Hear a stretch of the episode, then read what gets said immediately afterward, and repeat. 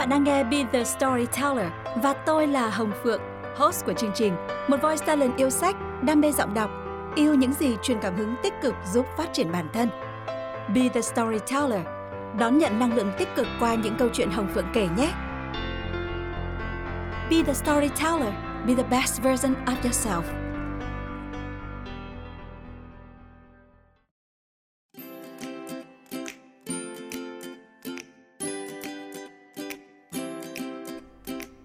Xin chào tất cả các bạn, chào mừng các bạn đã quay trở lại với podcast Be the Storyteller của Hồng Phượng.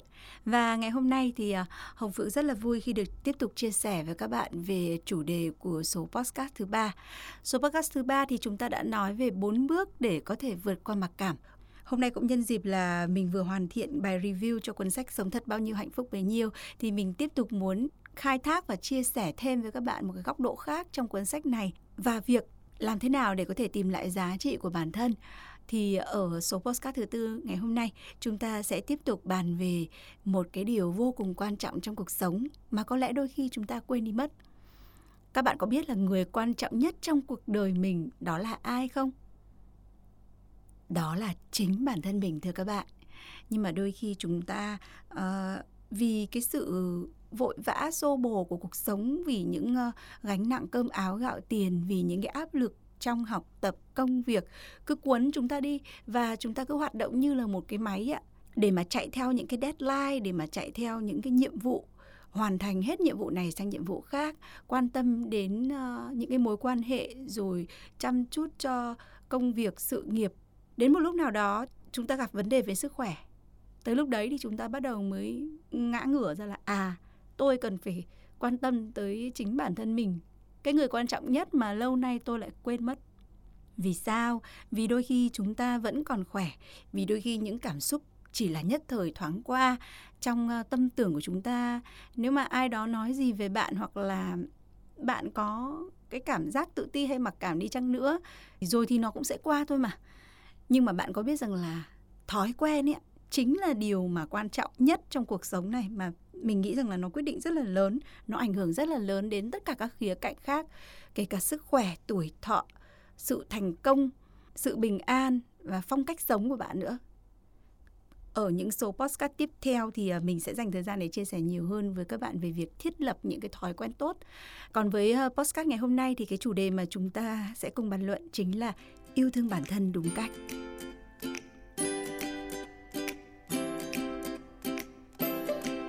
Các bạn có thể uh, truy cập vào đường link bên dưới để xem kỹ hơn về cái bài review cuốn sách Sống thật bao nhiêu hạnh phúc bấy nhiêu của mình. Mình à, lấy một cái tên không phải là tên sách giống như thường lệ mà là một cái tên yêu thương bản thân cũng là một nghệ thuật để à, ừ, dẫn dụ cho cái bài review này. Thực sự ạ, mình ấn tượng với cái tên sách ngay lúc đầu là Sống thật bao nhiêu hạnh phúc bấy nhiêu nghệ thuật yêu bản thân. Mình nghĩ rằng cái việc ừ, yêu bản thân này ạ là một cái việc mà nếu mà các bạn nghe thấy thì các bạn bảo, tất nhiên rồi, tôi rất là yêu bản thân tôi. Tôi là quan trọng nhất chứ làm sao mà tôi lại quên mình được. Nhưng tuy nhiên thì trong cuộc sống, không phải lúc nào chúng ta cũng hành động theo đúng cái tôn chỉ mà chúng ta đã nói vậy đâu. Các bạn cứ nghĩ kỹ sau khi mà nghe xong cái postcard ngày hôm nay của mình nhé. Một trong những cái nội dung của cuốn sách này đã được chia sẻ ở số postcard trước đó chính là bốn bước để xóa bỏ mặc cảm. Hôm vừa rồi mình có đọc một cái status của một người bạn viết trên à, trang cá nhân như thế này. Chấp nhận bản thân mình không hoàn hảo là khởi đầu của quá trình tự biết yêu thương và hoàn thiện bản thân. Và mình hoàn toàn nhất trí với cái thông điệp này. Một trong những cái khiếm khuyết khiến cho chúng ta cảm thấy tự ti và mặc cảm, thì đó cũng chính là cái khiếm khuyết mà nếu như khi mà bạn chấp nhận học cách yêu thương bản thân, thì cũng là lúc mà bạn phải chấp nhận cái bản thân mình nó có những khiếm khuyết như vậy và bạn bước ra đồng hành cùng cái khiếm khuyết đó bạn sẽ thấy rằng là bạn làm bạn với cái khiếm khuyết đó thì lúc đấy bạn mới có thể đạt được cái trạng thái là yêu thương bản thân. David Hamilton, tác giả của cuốn sách Sống thật bao nhiêu hạnh phúc bấy nhiêu đã đưa ra một cái khái niệm về các giai đoạn yêu thương bản thân. Trong đó thì có 3 giai đoạn. Giai đoạn thứ nhất là tôi chưa đủ, giai đoạn thứ hai là tôi phải thay đổi và giai đoạn thứ ba là tôi vẹn toàn. Thế thì với ba giai đoạn này ạ, thì tác giả lần lượt phân tích những cái mặt cảm xúc trong mỗi con người mà khiến cho cái trạng thái của bạn nó ở đâu trong ba giai đoạn này. Với những người mà mặc cảm thì theo các bạn nó sẽ ở đâu ạ? À? Vâng, chính xác là nó đang ở trong trạng thái là tôi chưa đủ. Bạn cảm thấy mình không xứng đáng bởi vì mình có cái khuyết điểm này, mình có cái khuyết điểm kia và chính cái cảm giác đó khiến bạn chỉ đứng được ở giai đoạn 1 thôi. Vậy thì cái đích cuối cùng của chúng ta đó chính là gì ạ? Giai đoạn 3, tôi vẹn toàn. Và trước khi đến được với giai đoạn 3 thì chúng ta sẽ cùng tìm hiểu một số rào cản khiến bạn chững lại ở giai đoạn 1 và 2. Và chắc chắn là khi đến được giai đoạn 2, tôi phải thay đổi, nghĩa là bạn đã có một cái động lực để có thể tiến lên giai đoạn 3 rất là mạnh mẽ rồi. Nhưng mà hành động thì như thế nào? Thì trong cái cuốn sách này tác giả đưa ra rất là nhiều các cái phương pháp bài luyện tập để giúp các bạn đạt được điều đó. Trước khi mà chúng ta tiếp tục phân tích một số điểm, mình muốn chia sẻ một chút về câu chuyện của bản thân mình. Trước đây á thì khi mà mình còn là một đứa trẻ nhá, lúc đó mình đi học cấp 2 và mình nhớ là mình khóc rất là nhiều. Mình ờ, học ở trong một lớp chọn. Trong lớp này thì uh, các bạn học rất giỏi. Lớp thì sĩ số rất là ít thôi. Nhưng mà học lực thì khá là đều nhau cho nên là cái việc mà đứng top 1 top 3 hay top 5 trong lớp ấy thì thường là chỉ có một vài gương mặt thay đổi nhau thôi để mà vươn lên đứng được ở những cái top đầu ấy ạ là cả một cái áp lực bản thân mình không bị bố mẹ đặt ra một áp lực gì cả bố mẹ mình thì chỉ luôn động viên mình là con học đi, con học thật tốt vào, vì là con học tốt thì sẽ ấm vào thân, tốt cho tương lai con sau này. Nhưng mà bản thân mình mình tự đặt ra những cái áp lực đối với chính mình. Lúc đó thì mình không hiểu yêu thương bản thân là gì, mà mình chỉ cảm thấy rằng là khi mà mình không đạt được mục đích, khi mà mình không thể nào giỏi như các bạn, hoặc là khi mà mình muốn là mình đã cố gắng, nỗ lực học tập rất là nhiều rồi, nhưng mà kết quả nó vẫn không được như mong đợi thì mình thấy rất là ức chế, bực mình, khó chịu. Tất nhiên thì không thể làm gì được để cải thiện được cái điều đó, ngoại trừ là tiếp tục cố gắng cho những cái học kỳ tiếp theo hoặc là những bài kiểm tra tiếp theo. Thế là cô bé khóc khóc rất nhiều, khóc mà thậm chí lại còn hậm hực, ấm ức. Thì có thể giải thích rằng đấy cũng chỉ là cái tâm trạng của cái tuổi, tâm sinh lý, tuổi tin thôi, đúng không ạ?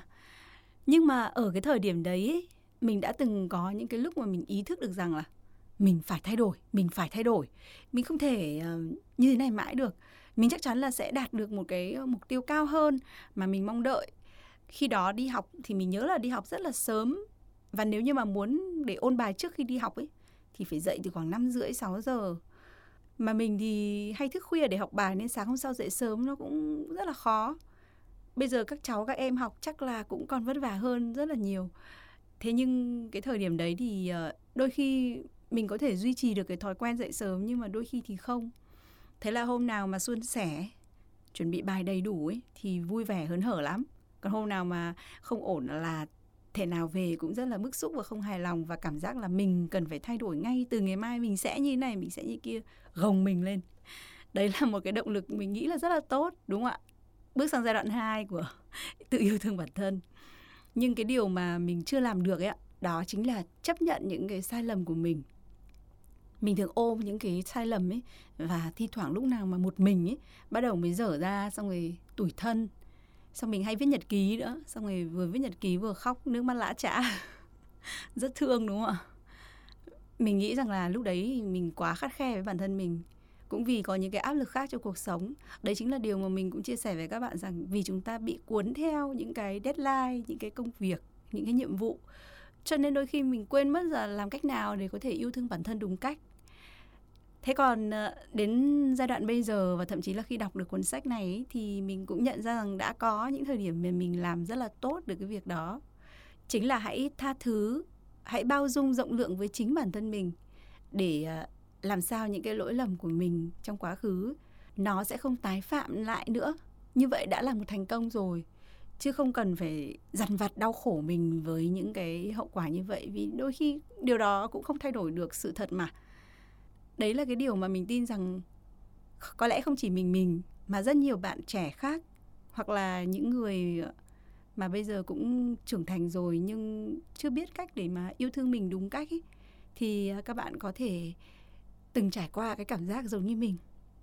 Vậy thì nếu như mà bạn đã ở cái ngưỡng mà tôi muốn thay đổi tôi phải thay đổi mà chưa biết bắt đầu từ đâu và chưa biết thay đổi như thế nào ấy rất dễ bạn sẽ lại rơi vào một cái vòng luẩn quẩn lại quay lại oán trách bản thân rồi lại sẽ bắt đầu từ những cái thay đổi nó rất là mơ hồ không rõ ràng. Cái ngày đó mình thường là bắt đầu bằng những cái thay đổi bên ngoài tức là làm sao ạ? Ăn mặc chỉn chu này đầu tóc gọn gàng này trông uh, xinh xắn uh, hết sức có thể để cảm thấy tự tin hơn. Nhưng mà mình quên mất một điều là cái thay đổi nó cần phải đến từ bên trong. Nếu như mà bên trong mình là một con chuột thì dù có mặc cái áo ở bên ngoài là một con hổ thì bạn vẫn chỉ là lá gan chuột thôi. Không biết các bạn nào nghe cái câu chuyện cổ tích đó ngày xưa chưa thế nên nếu như mà bạn đã quyết tâm thay đổi ấy, thì cái thay đổi đấy nó phải đến từ bên trong bạn. Nó phải là một cái ờ, thay đổi từ tư duy từ cái cách suy nghĩ chứ không phải là chỉ có một cái khát khao và làm mọi thứ trên cái hình thức là bề ngoài mà hy vọng rằng nó sẽ thay đổi. Vậy thì quay lại với cả cuốn sách uh, Sống thật bao nhiêu hạnh phúc bấy nhiêu, tác giả có chia sẻ với chúng ta một đôi điều như sau.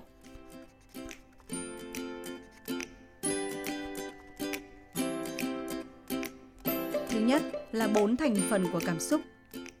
Đó chính là cảm xúc, hóa chất trong não, hệ thần kinh tự chủ và các cơ. Bạn có biết không, chính những cái tư thế cử chỉ của các bạn cũng một phần nào đó à, đóng góp vào cái việc mà quyết định cái cảm giác về chính mình.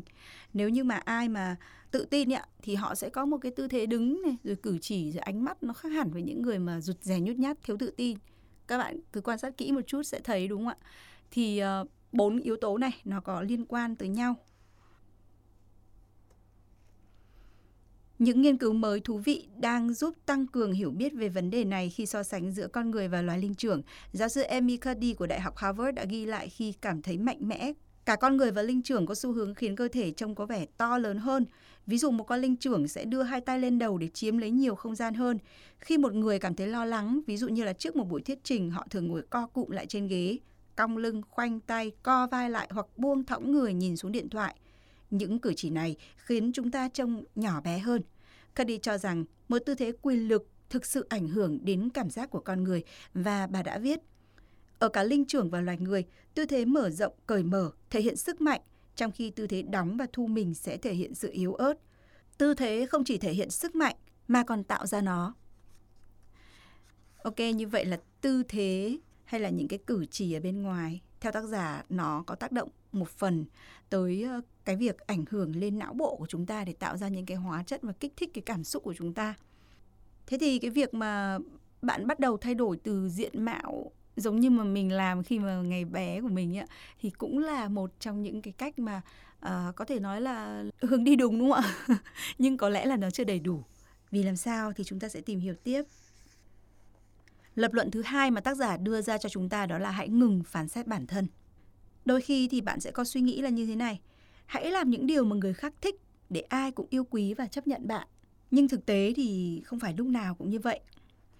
Về cơ bản chúng ta càng thỏa hiệp và hy sinh cái tôi của mình thì những liên kết trong não của chúng ta lại càng yếu và trái lại thì càng sống thật với bản thân, những liên kết lại càng mạnh hơn và chúng ta càng gắn được ý niệm tôi vẹn toàn vào mạng não. Thêm một lý do nữa là nếu như mà bạn cố gắng che giấu chính bản thân mình để nghĩ rằng bạn sẽ có những mối quan hệ và từ đó tạo ra cho bạn một cái cảm giác là tôi vẹn toàn, thì sự thật là khi mà bạn che giấu bản thân mình như vậy ạ bạn không có kết nối thực sự, thậm chí là não bộ không sinh ra những kết nối khiến bạn có cảm giác tôi vẹn toàn. Mọi thứ nó chỉ là giống như là vỏ bọc thôi. Thì bạn sẽ càng ngày càng tin rằng là bạn chưa đủ. Thậm chí là cái sự tự ti nó sẽ còn có đất để mà lớn lên. Đôi khi chúng ta hay có xu hướng là hùa theo số đông. Mặc dù có thể bạn không suy nghĩ giống như họ, nhưng mà việc mà bạn không có cùng suy nghĩ với số đông khiến bạn đứng ngược chiều với tất cả mọi người. Và như thế cũng phần nào đó không tận dụng được cái sự yêu mến, sự ủng hộ của những người khác khi cần thiết. Thế nhưng đôi khi chúng ta cần phải chấp nhận trong cuộc sống này. Chúng ta có những cái chính kiến lập trường của riêng mình điều đó sẽ giúp bạn thành thật với bản thân mình hơn. Tất nhiên là không phải trong trường hợp nào chúng ta cũng thể áp dụng được cái phương pháp này. Tôi muốn là khẳng định lại rằng là bạn không nên quy chụp cái khái niệm này với cái khái niệm là, gọi là, bảo thủ ạ.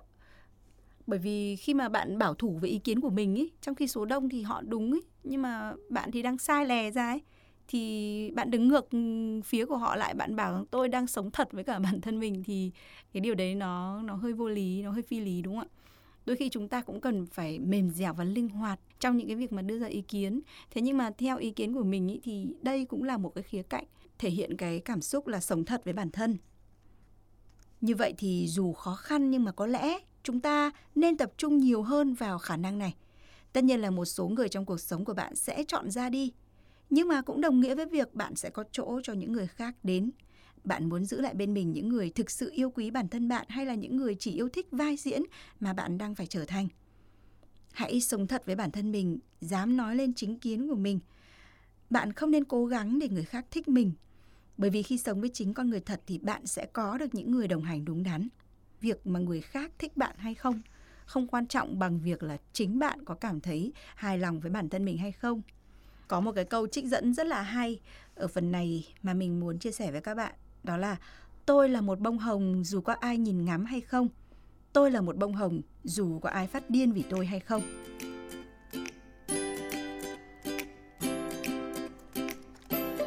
Và bên cạnh cái vấn đề về à, mặc cảm, tự ti thì trong cuốn sách này tác giả cũng trao đổi về một vấn đề mà mình nghĩ là nó cũng rất là phổ biến và khá là quan trọng khi mà bạn muốn học cách yêu thương bản thân mình đúng cách. Đó chính là việc mà làm sao để có thể tự tin hơn với ngoại hình của mình. Đây là một vấn đề không mới và cũng không phải là hiếm gặp. Rất nhiều người, kể cả phụ nữ và đàn ông, cảm thấy không hài lòng với ngoại hình của mình khi được hỏi. Và thậm chí là họ còn đặt ra những cái tiêu chuẩn rất là khắt khe và tìm đến phòng tập gym rồi thì ăn kiêng rồi thì uh, tìm mọi cách để giảm cân hoặc là để có một cơ thể săn chắc những cơ bắp cuồn cuộn giống như là những uh, người mẫu diễn viên. Thật ra cái điều mà bạn đặt ra một cái mục tiêu để cho mình đẹp hơn nó không sai. Động lực như vậy là chính đáng thôi. Thế nhưng mà cái suy nghĩ trong tâm tưởng của bạn rằng bạn đang không hoàn hảo, bạn đang không đủ, nó khiến cho cái việc mà bạn đạt được cái mục tiêu của bạn ấy nó trở nên khó khăn hơn. Và thậm chí là khi bạn đạt được rồi, bạn cũng dễ dàng quay trở lại, ăn uống vô điều độ và bỗng dưng lại béo hoặc là lại làm mất đi cái thành tựu mà mình đã đạt được. Nhiều người thắc mắc là tôi không hiểu vì sao lại như thế? Vấn đề ở đây nó là nằm ở sâu bên trong cái suy nghĩ của bạn. Có bốn bước tác giả đưa ra để chúng ta sẽ cùng tìm ra cách để mà giải quyết được cái vấn đề này.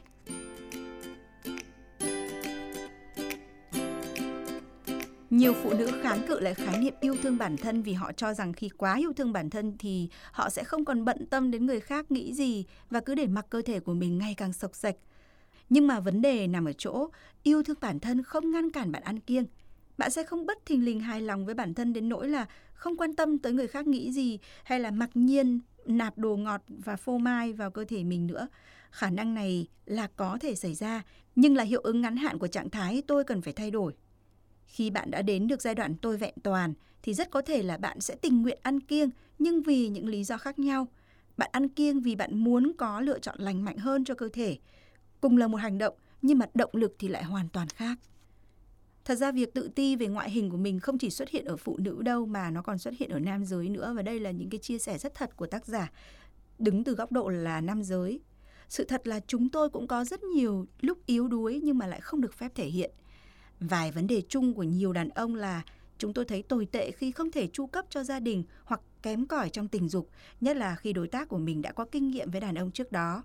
Ngoài ra thì chúng tôi còn lo lắng về ngoại hình, đặc biệt là khi so sánh với những người đàn ông khác và khi thấy phụ nữ thích những người mẫu săn chắc và bảnh bao, chúng tôi cũng dễ xúc động nhưng lại nghĩ rằng là mình không được phép. Và làm sao để có thể tự tin hơn với ngoại hình của mình? Dưới đây là bốn bước sẽ giúp bạn yêu ngoại hình của mình và chấp nhận bản thân mình nhiều hơn. Từ đó có khi lại giúp bạn đạt được những mục tiêu để có những cái thân hình chuẩn mực như bạn mong muốn hơn. Bước thứ nhất, cần xác định mục tiêu. Hãy quyết tâm học được cách chấp nhận bản thân như là chính mình. Bởi vì bạn biết không có một nghịch lý chấp nhận đó là như thế này. Yêu thương bản thân có thể là vật cản với nhiều người. Nếu như tôi hoàn toàn chấp nhận bản thân mình thì tôi sẽ không thể giảm cân được. Bạn có thể sẽ nghĩ như vậy, nhưng mà chính mong muốn giảm cân, một khao khát quá lớn lại ngăn cản bạn chấp nhận chính mình. Ngược lại, khi chấp nhận thì có thể lại thúc đẩy một thay đổi tự phát, đó chính là hiện tượng mà tác giả gọi là nghịch lý chấp nhận. Nghịch lý này là ra sao? Nghịch lý này là một cách tự nhiên, sự chấp nhận hoàn toàn sẽ sản sinh ra những thay đổi nội tại. Bạn sẽ có một mong muốn được khỏe mạnh hoặc là được hạnh phúc hơn. Và thay đổi sẽ được bắt nguồn từ đó chứ không phải ở trạng thái tôi không đủ nữa. Như vậy nếu như mà áp dụng vào cái trường hợp của mình khi mà mình biết cách để có thể đạt được những cái mong muốn mà như cái lúc mình trẻ ạ là sẽ đứng ở top đầu của lớp đúng không ạ? Thì mình không nên quá khao khát việc muốn mình đứng lên ở top đầu như vậy nữa mà hãy thả lỏng mình ra một chút, chấp nhận rằng ok, những người bạn khác đã có sự nỗ lực xứng đáng hơn để đạt được cái vị trí như vậy, còn mình có lẽ là nỗ lực chưa đủ và mình chấp nhận rằng mình sẽ chỉ xếp hạng ở như vậy thôi. Mình cảm thấy trân trọng tất cả những cái cố gắng mà mình đã nỗ lực thực hiện và mình sẽ tiếp tục duy trì nó thậm chí là tốt hơn cho kỳ sau. Và từ cái việc mà tha thứ cho bản thân, tha thứ cho việc không được xếp hạng tốt, chuyển cái trạng thái từ uất ức, đau buồn, trách móc, dằn vặt bản thân mình sang một cái trạng thái rằng là tôi vẹn toàn. Ok, tôi chấp nhận mình ở cái giai đoạn này và tôi sẽ nỗ lực hơn nữa để đạt được một cái giai đoạn tốt hơn thì chắc chắn là cơ bản chúng ta hiểu rằng các cái ờ, năng lượng tiêu cực nó bớt đi năng lượng tích cực nó được sản sinh ra thì chắc chắn cái mục tiêu cũng sẽ đến một cách dễ dàng hơn đúng không ạ bước thứ hai của việc tự tin hơn với ngoại hình của mình đó chính là hiểu rằng các ý kiến là chủ quan. Các ý kiến ở đây nghĩa là gì ạ?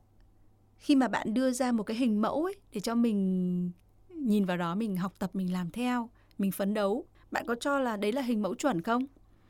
Cách đây 100 năm ấy, thì người mẫu không hoàn toàn là phải theo một cái hình mẫu như vậy đâu. Hình mẫu ở mỗi thời nó lại khác nhau và đến giai đoạn của chúng ta đấy là một vòng eo con kiến là một số đo uh, 90 60 90 cho phụ nữ hay là đối với nam giới là một hình thể vi lai.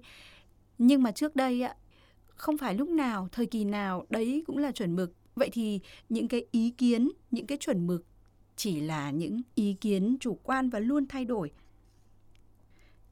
Vậy thì việc bạn cần phải giác ngộ ở đây đó chính là mọi quan điểm đều là ý kiến của những cá nhân khác nhau. Và khi đó thì bạn sẽ ngừng định giá bản thân mình dựa trên những cái ý kiến của những người khác. Ngừng định giá bản thân dựa trên cái ngoại hình của mình. Bước thứ ba, cho phép bản thân khác biệt. Bây giờ thì bạn đã hiểu ra rằng quan điểm là hoàn toàn chủ quan và có thể thay đổi. Bạn không còn cảm thấy e dè khi thể hiện chính mình nữa, ngay cả khi bạn khác mọi người. Hãy cảm ơn vì bản thân bạn là duy nhất và bước thứ tư là tập trung vào những đặc điểm yêu thích. Đây là bài tập được người Nhật truyền dạy cho những cô gái tự ti và rụt rè giúp thay đổi họ có một lòng tự trọng lành mạnh hơn. Đó là hãy chọn ra 3 đặc điểm trên cơ thể mà bạn thấy hài lòng nhất. Có thể là bất kỳ đặc điểm nào như tóc, chân, móng tay hay là giọng nói, đôi mắt, làn da. Sau đó thì tập trung vào 3 điểm mạnh này trong tuần tiếp theo – bạn có thể muốn tôn chúng lên hoặc đơn giản là nhắc nhở bản thân hàng ngày rằng bạn yêu thích những điểm này. Dù bạn có chọn điểm gì đi chăng nữa thì hãy tập trung vào nó mỗi ngày thay vì chỉ để ý đến những cái điểm mà trước đây bạn cho là xấu. Chính việc liên tục chú ý vào những cái điểm mạnh, điểm đẹp này sẽ khiến cho bài tập có hiệu quả. Như vậy chúng ta có thể thấy là hầu hết tất cả chúng ta thì đều có những điểm không hài lòng về ngoại hình của mình như là cân nặng, vóc dáng, mỡ thừa, mũi, răng, tóc, vòng ngực, vòng hông ở phụ nữ hoặc là những cơ bắp săn chắc ở nam giới. Nguyên nhân thì là do chúng ta đã có cái niềm tin vô thức rằng chúng ta cần phải đẹp hơn để được chấp nhận. Nhưng mà quan niệm về vẻ đẹp hoàn hảo là hoàn toàn chủ quan và luôn thay đổi. Thực tế thì một người đẹp lý tưởng 100 năm trước sẽ bị coi là thừa cân ở cái xã hội này. Và một người thừa cân ở một số quốc gia thì được coi là thon thả ở nước khác. Với bốn bước hiệu quả mà mình đã chia sẻ vừa rồi, hy vọng là sẽ giúp các bạn tự tin hơn vào ngoại hình và chấp nhận chính mình. Một số người thì rơi vào tình thế tiến thoái, lưỡng nan khi học cách chấp nhận bản thân vì họ khao khát thay đổi tới nỗi mà không muốn chấp nhận con người thật của mình. Nhưng hãy nhớ rằng một khi bạn chấp nhận bản thân mình, đó là bước quan trọng nhất để yêu thương bản thân và đây cũng là lúc mà nghịch lý chấp nhận sẽ xuất hiện. Khi sự chấp nhận đến với bạn, điều bạn chấp nhận sẽ bắt đầu thay đổi. xem chừng nó cũng giống như là một cái ờ, thử thách đối với chúng ta đúng không ạ khi mà chúng ta chấp nhận một cái điều gì đó cũng giống như là khi mà chúng ta đã vượt qua được một level trong trò chơi chẳng hạn thì sẽ được nhận thưởng. Mình có thể ví dụ nó là như vậy. Chấp nhận bản thân chính là tiền đề cho những thay đổi tích cực, truyền cảm hứng, bởi nó đến từ trạng thái tôi vẹn toàn.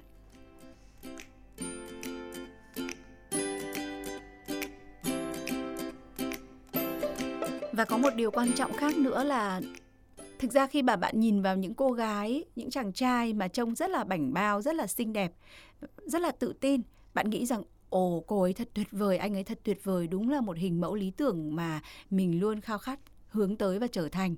Nhưng bạn có biết rằng chính những người đó họ cũng phải chịu những cái áp lực, họ cũng có những cái suy nghĩ ừ, giống như bạn thì sao?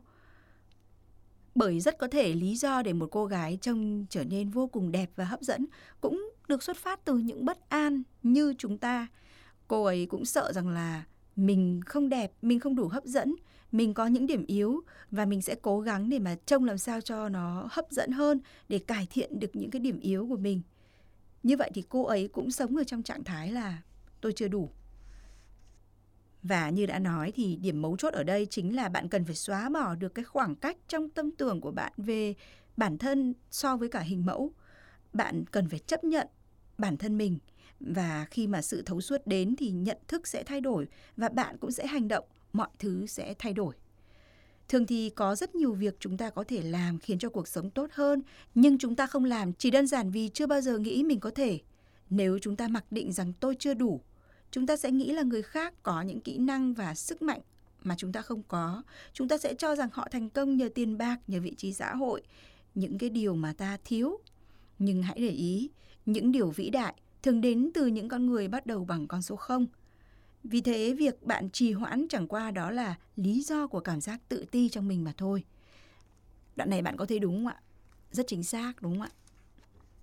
nếu như mà lúc nào bạn cảm thấy rằng mình cũng chưa đủ động lực để có thể tự yêu thương bản thân thì có những tấm gương mà các bạn có thể nhìn vào đấy một cách rất dễ dàng để tiếp thêm năng lượng cho các bạn đó chính là những đứa trẻ những đứa trẻ thì luôn yêu thương bản thân và không bao giờ cố gắng trở thành người khác.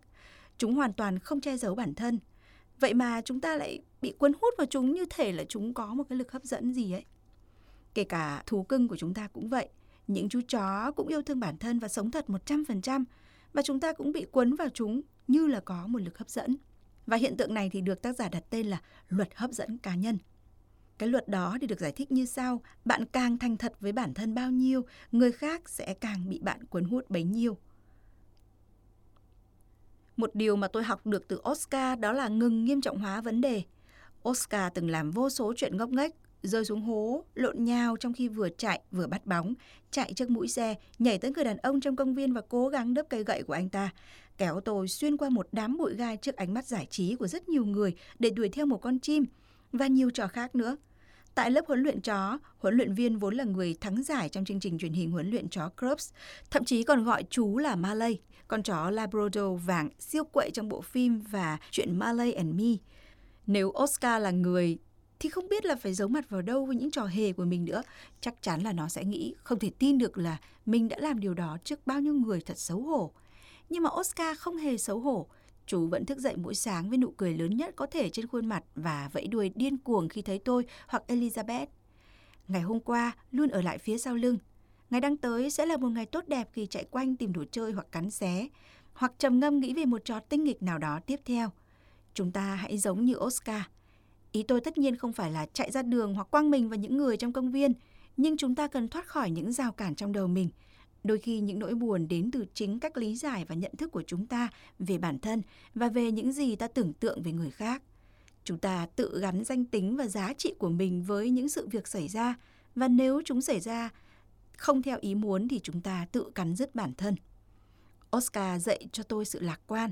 Đúng là tôi có làm những chuyện ngốc nghếch, nhưng không phải lúc nào cũng là như vậy nó không có nghĩa là tôi ngốc nghếch mà có nghĩa là tôi rất bình thường.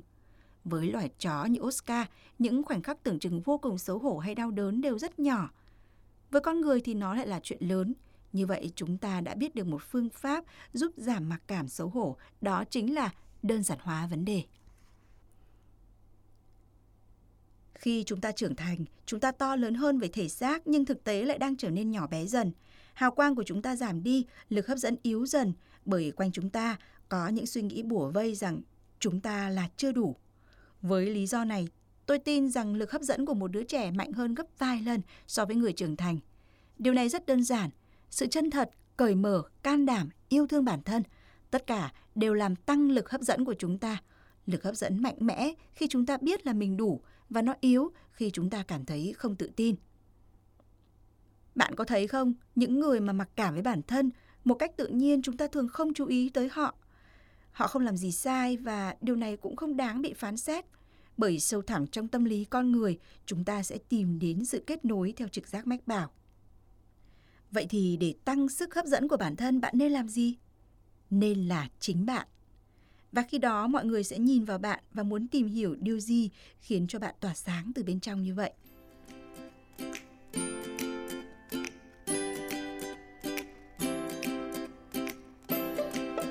Mình hy vọng rằng với tất cả những chia sẻ vừa rồi à, về các vấn đề xoay quanh ờ, chủ đề yêu thương bản thân thì đã giúp các bạn nhận ra được phần nào vấn đề mà các bạn đang gặp phải cũng như là các bước để giúp các bạn có thể tự tin hơn về ngoại hình của mình, à, kiểm soát được những cái vấn đề về cảm xúc của mình. Có một chuyện gì đó khiến cho bạn cảm thấy buồn hay là trách móc dần dần vặt bản thân thì các bạn cũng đã biết cách để làm giảm nó đi, đó chính là từ chuyện to thành nhỏ, chuyện nhỏ thành không có, hay còn gọi là đơn giản hóa vấn đề. Và hãy nhớ rằng tất cả những điều đó, cộng với cả cử chỉ của cơ thể, cũng sẽ giúp bạn phần nào đó thể hiện được ra bên ngoài trạng thái tôi vẹn toàn. Và bạn nhớ nhé, cái việc yêu thương bản thân phải xuất phát từ bên trong. Từ bên trong thì nó sẽ tạo ra một cái lực hấp dẫn, một lực hấp dẫn rất là lớn của cá nhân bạn đối với bất cứ ai khi mà tiếp xúc với bạn.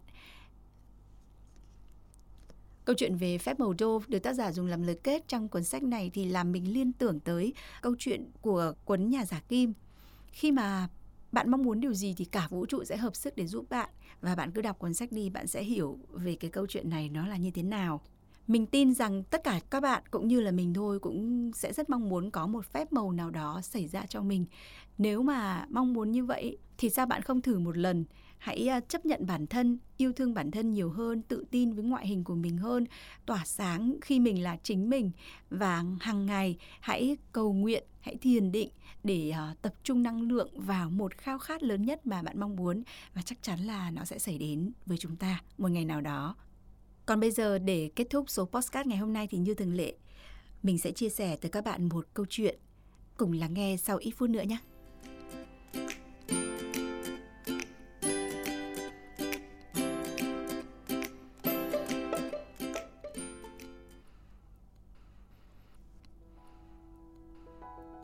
Mười điều tạo nên giá trị con người bạn. Thứ nhất, tính độc đáo của bạn. Bạn là duy nhất, có một phép màu về bạn của riêng bạn. Tự đánh giá thấp bản thân mình không phải là sự khiêm tốn mà là tự hại mình. Tự hào về sự độc đáo của bản thân không có nghĩa là bạn ích kỷ, mà đó là một điều kiện tiên quyết cần thiết để hạnh phúc và thành công. Bạn xứng đáng để cho tim bạn nở một nụ cười – không phải vì những gì bạn có hoặc những gì bạn làm, mà là vì bạn là ai. Vâng bạn đang thay đổi từng ngày, nhưng bạn luôn luôn tuyệt vời như chính con người bạn. Thứ hai, nhận thức về bản thân. Phải mất một thời gian dài để học cách làm thế nào để không đánh giá bản thân mình qua con mắt của người khác. Nhưng nếu bạn làm được, thì đó là một chiến thắng lớn. Chúng ta có mặt trên trái đất này để khám phá cuộc sống của mình. Và chúng ta sẽ không bao giờ được hạnh phúc hay thành công nếu cố gắng sống cuộc sống của người khác. Vì vậy, đừng lo lắng quá nhiều về những gì người khác nghĩ về bạn. Những gì họ nghĩ không quan trọng. Quan trọng là bạn cảm nhận về bản thân mình như thế nào. Thứ ba, trực giác của bạn. Nếu suy nghĩ của bạn cũng giống như mọi người thì đó không phải là suy nghĩ thật sự. Hãy làm theo những gì trực giác mách bảo. Làm những gì bạn cho là hợp lý. Đừng bao giờ so sánh cuộc hành trình của bạn với người khác. Mỗi người đều có khó khăn, thách thức và một con đường khác biệt của riêng họ. Hãy nhớ rằng, bạn không cần phải chờ đợi những yếu tố hoàn cảnh thuận lợi để có được cuộc sống bạn hằng ao ước. Những gì bạn đang tìm kiếm đã nằm sẵn ở một nơi nào đó bên trong bạn. Thứ tư, niềm đam mê của bạn. Nếu như có bất cứ một khoảnh khắc nào để theo đuổi niềm đam mê và làm một điều gì đó quan trọng với bạn, thì đó chính là khoảnh khắc này đây. Hãy tìm ra niềm đam mê của bạn. Bất cứ điều gì, những điều tuyệt vời sẽ xảy đến với bạn và thậm chí nếu mọi thứ không diễn ra như kế hoạch thì bạn vẫn có được hướng đi đúng đắn. Vì không có đam mê nào là lãng phí thời gian cả. Cho dù mọi chuyện có ra sao. Thứ năm, quyết tâm của bạn. Khi cuộc sống khiến bạn cảm thấy sợ hãi, thì đó là khi cuộc sống mang lại cho bạn một cơ hội để phát triển mạnh mẽ và dũng cảm hơn. Không có gì là vĩnh viễn trong thế giới điên rồ này. Cho dù là sai lầm, thất bại hoặc khó khăn của bạn nếu bạn luôn giữ cho đôi mắt mở rộng, đôi chân luôn về phía trước, cuối cùng bạn sẽ tìm thấy những gì bạn cần. Tin rằng mình làm được và bạn sẽ làm được. Thứ sáu, thái độ của bạn. Một thứ không ai có thể lấy đi từ bạn chính là cách bạn chọn để phản ứng với những gì người khác nói và làm với bạn. Bạn được tự do lựa chọn thái độ trong bất kỳ hoàn cảnh nào. Hãy chọn để được hạnh phúc và tích cực. Không dễ dàng để tìm thấy hạnh phúc trong chính chúng ta. Nhưng chắc chắn là bạn sẽ không thể tìm thấy nó ở nơi khác. Cho dù phải đối mặt với tình huống gì, chúng ta hoàn toàn có thể lựa chọn thái độ của mình. Vì vậy, hãy mỉm cười khi bạn bước đi xa khỏi những con người và việc làm tiêu cực. Thứ bảy, khả năng chia sẻ tình thương và lòng nhân ái cuộc sống của bạn không được đo lường bởi những gì bạn tích lũy mà được đo bởi những gì bạn cho đi và 99% bạn sẽ luôn có được những gì bạn đã cho đi. Vì vậy, đừng ngần ngại cho đi. Bạn có thể cho đi một nụ cười, đôi tai lắng nghe hoặc một bàn tay giúp đỡ. Có rất nhiều việc tốt bạn có thể làm mà không cần tốn một xu. Hãy nhớ rằng mục tiêu cuối cùng của tất cả các mục tiêu là để được hạnh phúc. Nếu bạn muốn được hạnh phúc, hãy làm cho những người xung quanh bạn hạnh phúc. Thứ 8. Niềm hy vọng của bạn những trở ngại lớn nhất ngăn cản con người và những gì họ muốn trong cuộc sống hy vọng là quyết tâm làm thử một lần và có niềm tin rằng việc đó có thể làm được hy vọng là tiếng nói nhỏ bên trong đầu của bạn thi thầm. Có thể. Khi cả thế giới đang la hét, không thể. Thứ chín, kiến thức và kinh nghiệm sống. Tính cách và sự khôn ngoan được điêu khắc theo thời gian, thông qua sự mất mát, những bài học và chiến thắng.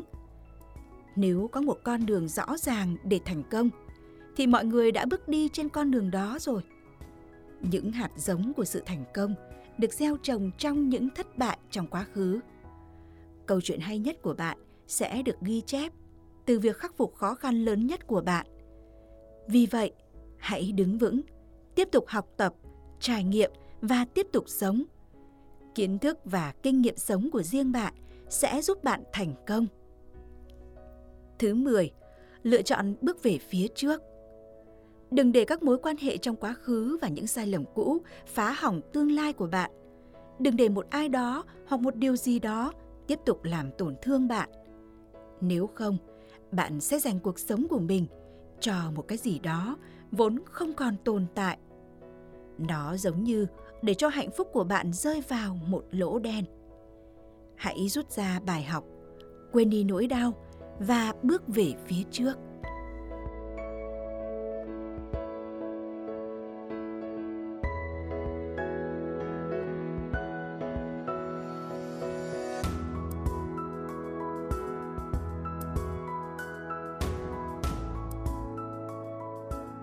Vâng, vô tình thôi khi mà clip của số thứ ba và câu chuyện của số thứ tư ngày hôm nay lại có chung một thông điệp cuối cùng đó chính là quên đi nỗi đau và bước về phía trước.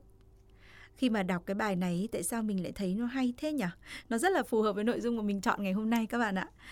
Quả thực là đọc ừ, đến cái đoạn niềm đam mê của bạn thì mình thấy ôi nó rất giống mình mình cũng đang sống với những niềm đam mê của mình nếu như quả thật nó sẽ diễn ra như cái bài nói này thì đến một ngày nào đó chắc chắn là không có đam mê nào là lãng phí cả cho dù mọi chuyện có ra sao đi chăng nữa thì cái đam mê trong việc ờ, thu âm và làm những cái postcard này của mình để có một đất diễn, có một sân chơi cho giọng đọc voice talent của mình biết đâu đấy đến một ngày nó sẽ mang lại cho mình những ờ, niềm vui bất ngờ nào đó chăng.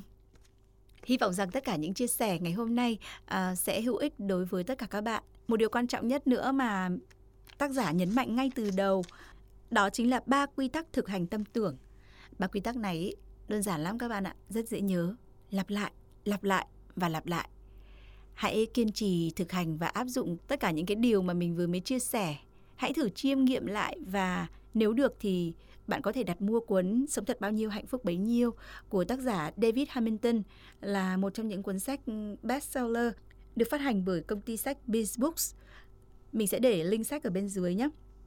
Thì chắc chắn là à, các bạn sẽ hiểu rõ hơn về những bài tập cũng như là những quy tắc để giúp các bạn có thể yêu thương bản thân nhiều hơn và đó cũng là tiền đề để tạo ra những giá trị cho bản thân bạn và đạt được những thành công về sau đấy Cảm ơn các bạn đã lắng nghe và chúc tất cả quý vị và các bạn sẽ có một cuối tuần vui vẻ, bình an, hạnh phúc. Xin chào tạm biệt và hẹn gặp lại.